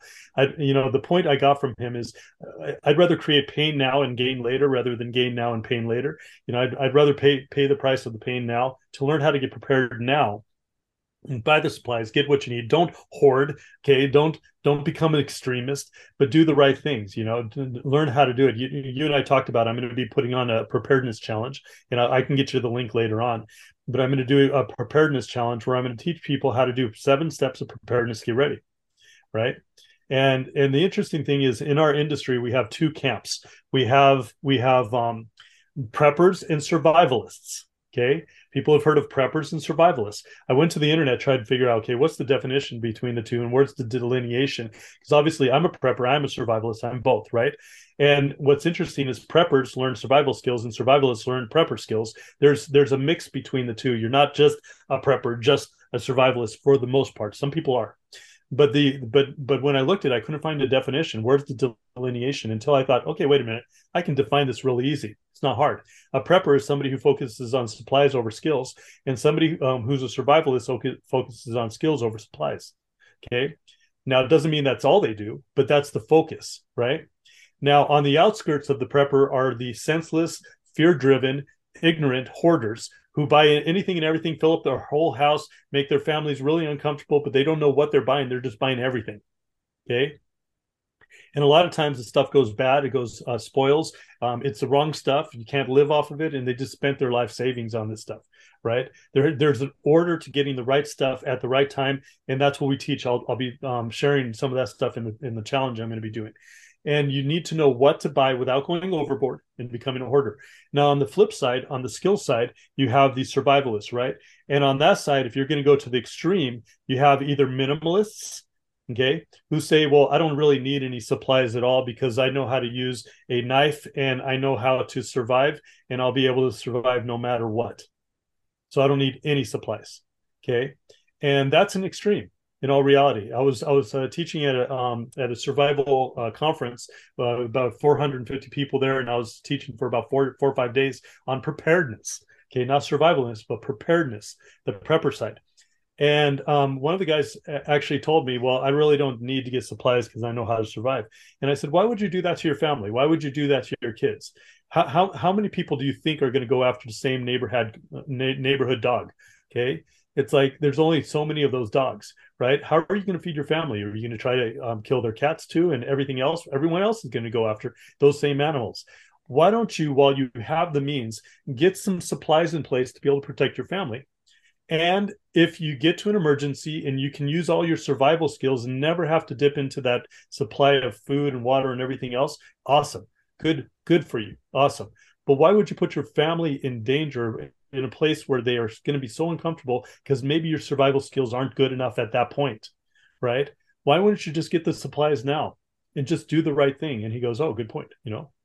And and um, the point is, on the survival side, there are the extremists, which are either minimalists, you know, I can survive off of anything. Let me show off, right? And uh, typically guys, right? And the women are like, no, we need supplies. And then the other side are militants, and those again are are based on fear or ignorance right because they don't believe they need supplies anyways um, because they have enough guns and bullets that they're going to just fight everybody and take uh, somebody else's supplies and if anyone gets close to their house they'll shoot them right? And so either those are just extreme the hoarders or the minimalists or militants. The truth is it's good to be a prepper it's good to be a survivalist if you have the right skills without going overboard and you have the right supplies without going overboard. Those need to come just like a venn diagram. Those two circles need to cross over and that middle circle that middle area right in the middle where they cross over that's where people can thrive not just survive during emergencies. That's a thrivalist. That's where we're we're starting to teach people is not not the negative side of preparing but the positive the thrivalist. So i just purchased thrivalist.com and um, and we're going to be uh, creating a whole new um, uh, wording in the industry called thrivalist uh, so that we we can teach people to get the right supplies and the right skills okay and and the reason skills are so important is because think about it. What if you did get you know seven ten years worth of supplies? You have tons of supplies and all of a sudden there's something that happens and you lose all your supplies. Okay? You can't take away your knowledge and skills. Right. If you have knowledge and skills okay you can walk through tsa with knowledge and skills. You might not be able to bring all your supplies but through tsa they can't take that away from you. And so you have to have both sides okay and hopefully you never lose your your your supplies but if you do at least you have some knowledge and skills to back it up so that's the thing those thrivalists that's what we're going to be teaching people how to do is, is be thrivalists and that's where we're going to be introducing in this big uh, preparedness challenge that's coming up pretty soon so I'll, I'll, hopefully get that link to you to help you out um, but anyways I, I, I, can go in a whole bunch of directions. Do you want me to teach um, in, in the five days of the challenge? I'm going to go in depth in into the seven steps of preparedness. Would you like me to touch on those seven steps right now? yeah, let's just touch on them. I don't want you to give anything okay. away, so to speak. You know what I mean? Because I am a capitalist. So I mean, but but if you, I, I, I, could go on for hours on each step and not give a ton away because I have. I, I spent over three thousand hours putting together a course for people to be able to uh, do preparedness, and Perfect and there there's so much material I could I could give a ton of material and let's more. we're we're already at the two hour mark. Oh, we are. Wow. Let's let's go ahead and let's let's touch on those seven, right? Okay. Let's just kind of make a list, and maybe what I'll do is uh as as I edit this and get it ready, I'll also go ahead and uh, list those seven steps for people. Oh, on, that's great idea. And and then we'll have your link there, and they they can go to that link and and get the get the full story, so to speak. But let's just hit those seven real quick, Marcello. Yeah, let's do it. So, so what happens is when when it comes to preparedness, there's about four four sections in in my course that everybody covers. I added three more that weren't there, and I still put it all in seven. People say to me, "Oh, you can't put all your steps in seven steps," and I'm like, "Absolutely, you can," and I'll give you the logic why. So let's start with the first one. The first one is a proper a proper risk assessment. So what I mean by a proper risk assessment is that, um, and, and, and you could put just number one risk assessment if you want to, uh, or proper risk assessment, either way. But what I mean by that is when I speak at all these big groups, I ask people, what are you preparing for? And what kind of answers do I get? Oh, a large earthquake. I'm preparing for a hurricane. I'm preparing for EMP attack. I'm preparing for food shortages. I'm preparing for inflation. I'm preparing. They tell me all these things. And that's what most people do. That's where people stop. They stop. Okay. The truth is, they have no clue what they're preparing for still. Because I can say, okay, what, what does an EMP attack do to um, refrigeration? What does it do to transportation? What does the EMP attack due to the mentality of people in an area? What does um, EMP at- attack do to the large power transformers? How how long do they need before those can be um, repaired or replaced? Uh, um, how long before a riot starts breaking out? You know, seventy two hours, right?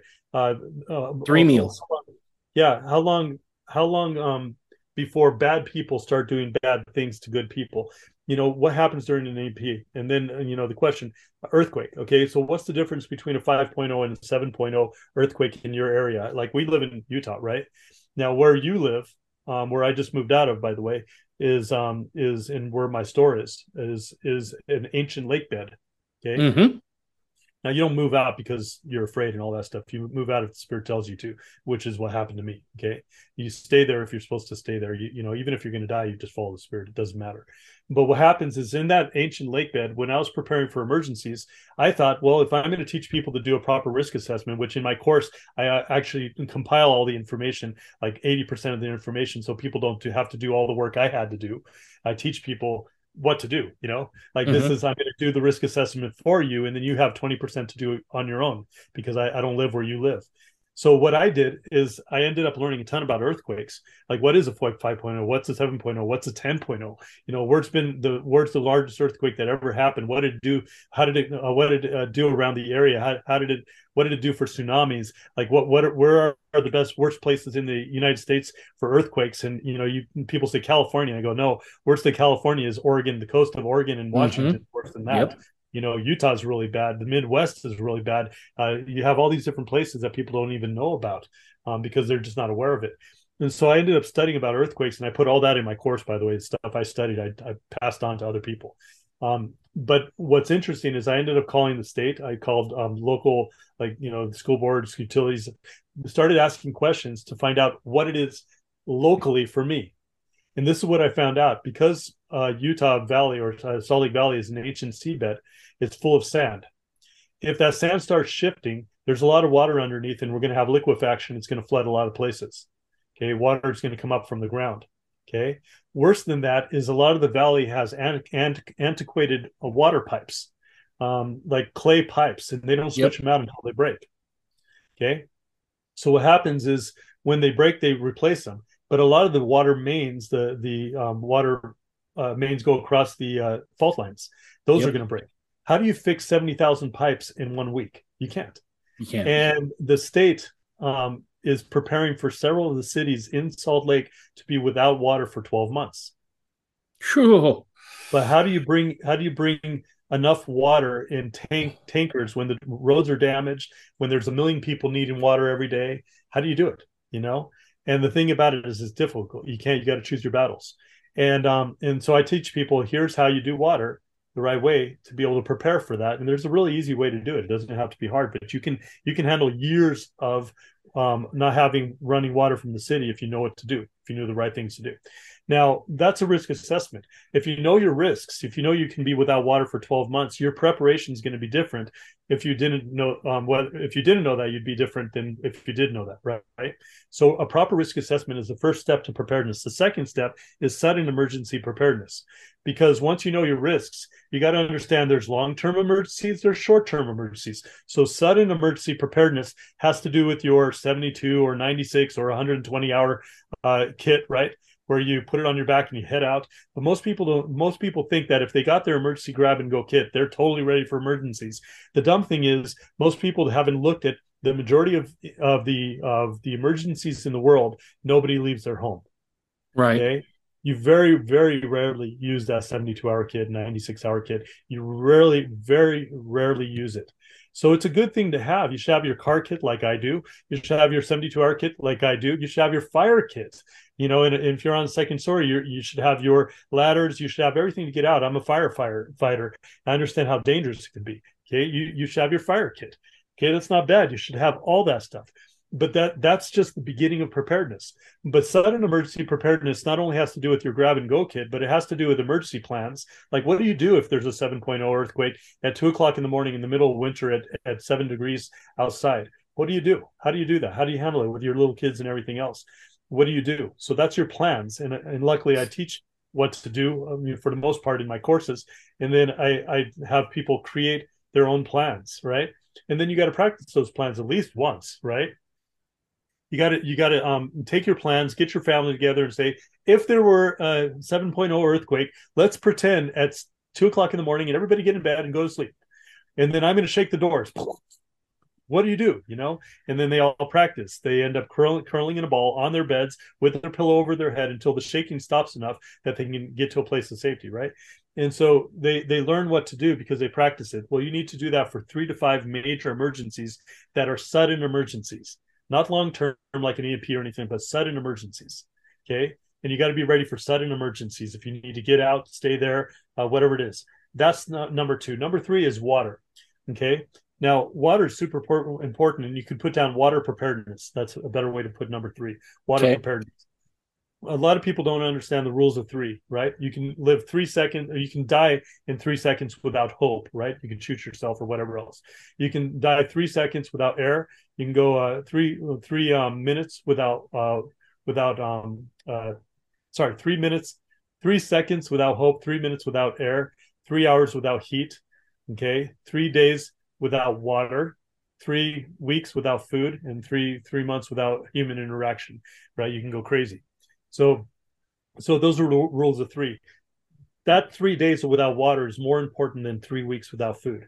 So I teach all about water, and then I get to food. And food is probably the biggest part of my courses is food because there's so much to food. There's short-term food storage, long-term food storage, growing food or replacing your food, uh, preserving your food, um, all these different things that have to do with food. And so that's just a whole huge section. And that's prep step number four. This uh, seven step, the fourth step is number is food preparedness. Then you get to the fifth step, which is meet your other needs. Now, people say, well, you can't put that all in one step. You know, heating, uh, um, sanitation, communication, all these different things are all in one step. They said you can't put that in one step because all all of those are you know could could be the difference between life and death. And I said, yeah, listen to what my words just said. Meet your other needs. Okay. You need these things, or else you could die if you didn't have them. But they all go in one step. And the reason they go in one step is because there there is a psyche that comes with food and water that does doesn't come with the other ones.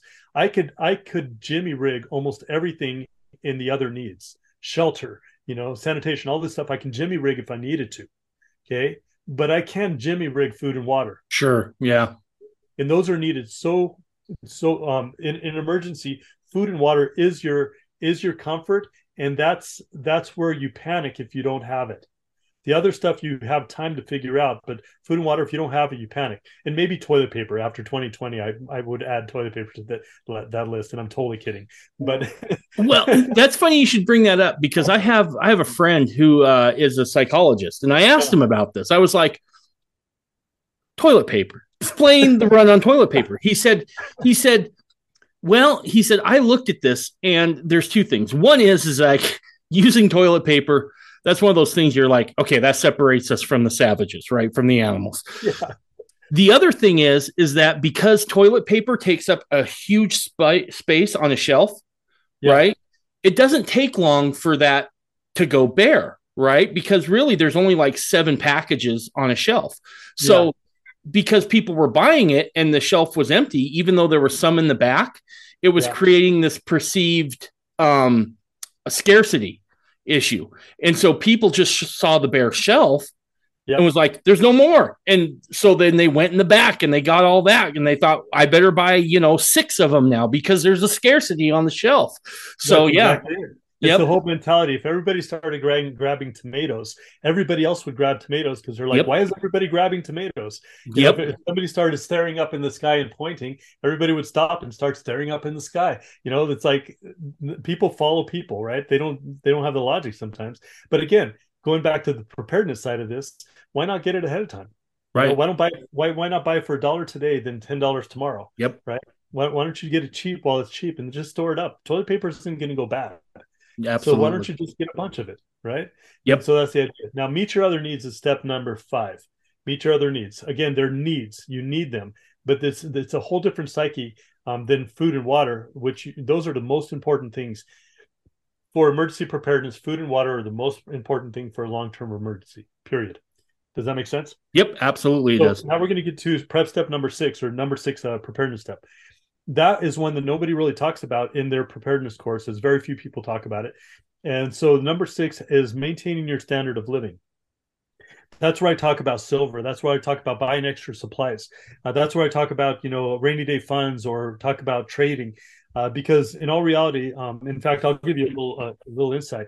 People say, "Well, how would what what would I trade during an emergency?" and it's really simple. What do you what do you need to survive during an emergency? All the stuff I teach in preps um, in steps number one through six, right? All the stuff I talk talk about that, that you should store up um, are the same things that other people are going to need during emergencies. If you need it, they need it. So right. if you buy extra, if you buy extra, great. And guess what? You can trade it during an emergency because other people are going to need it also. So right. it's not it's not complicated to figure out what you should store up um, to trade. So it's really easy.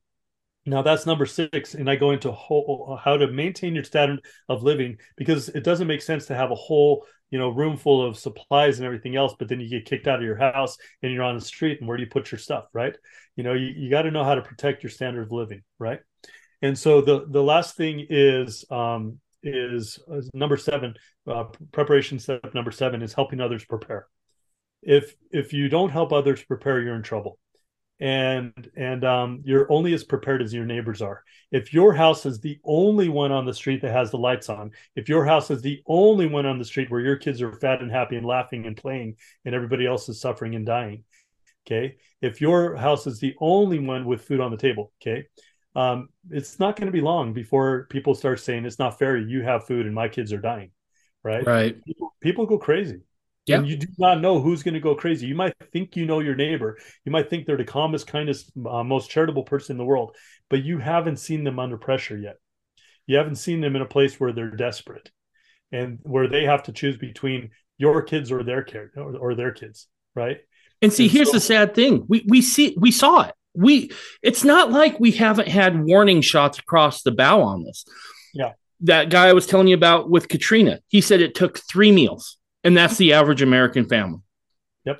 Any family is about three meals away from being without food. Yeah. And th- this is his words, not mine. In three days, you saw the veneer of civilization ripped away from an entire metroplex in New Orleans. Absolutely. 3 you're days. Always, Three. You're always 72 hours away from a riot. Yep.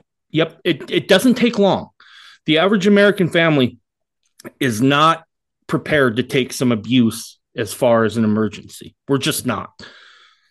You're, absolutely right. That's the seven steps. I mean, I can go on literally for hours like we did, but um, no, you're good.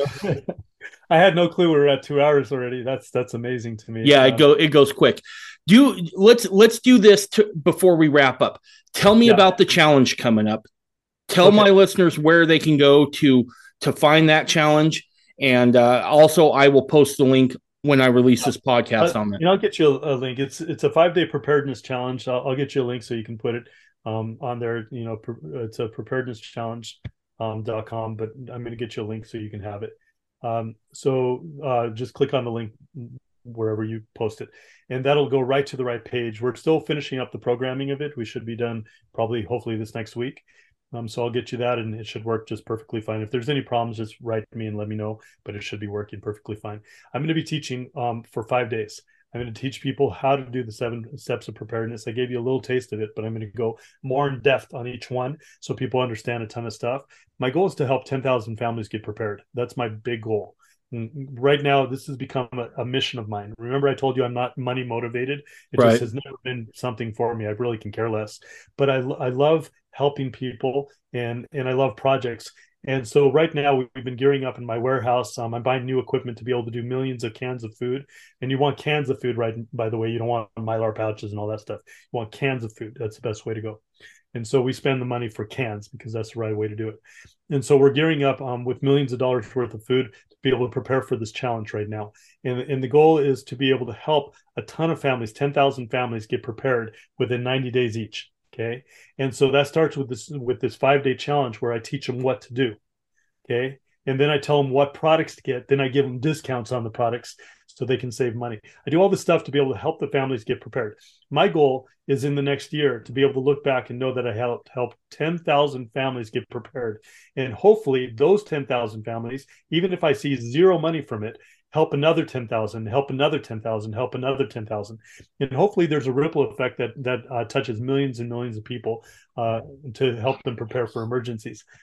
All right. Well, but that that's it. I'll give you I'll give you some information. My goal is to literally literally help out a ton of people. I've got a bunch of um uh, my team is gearing up for this to be able to answer questions, help people.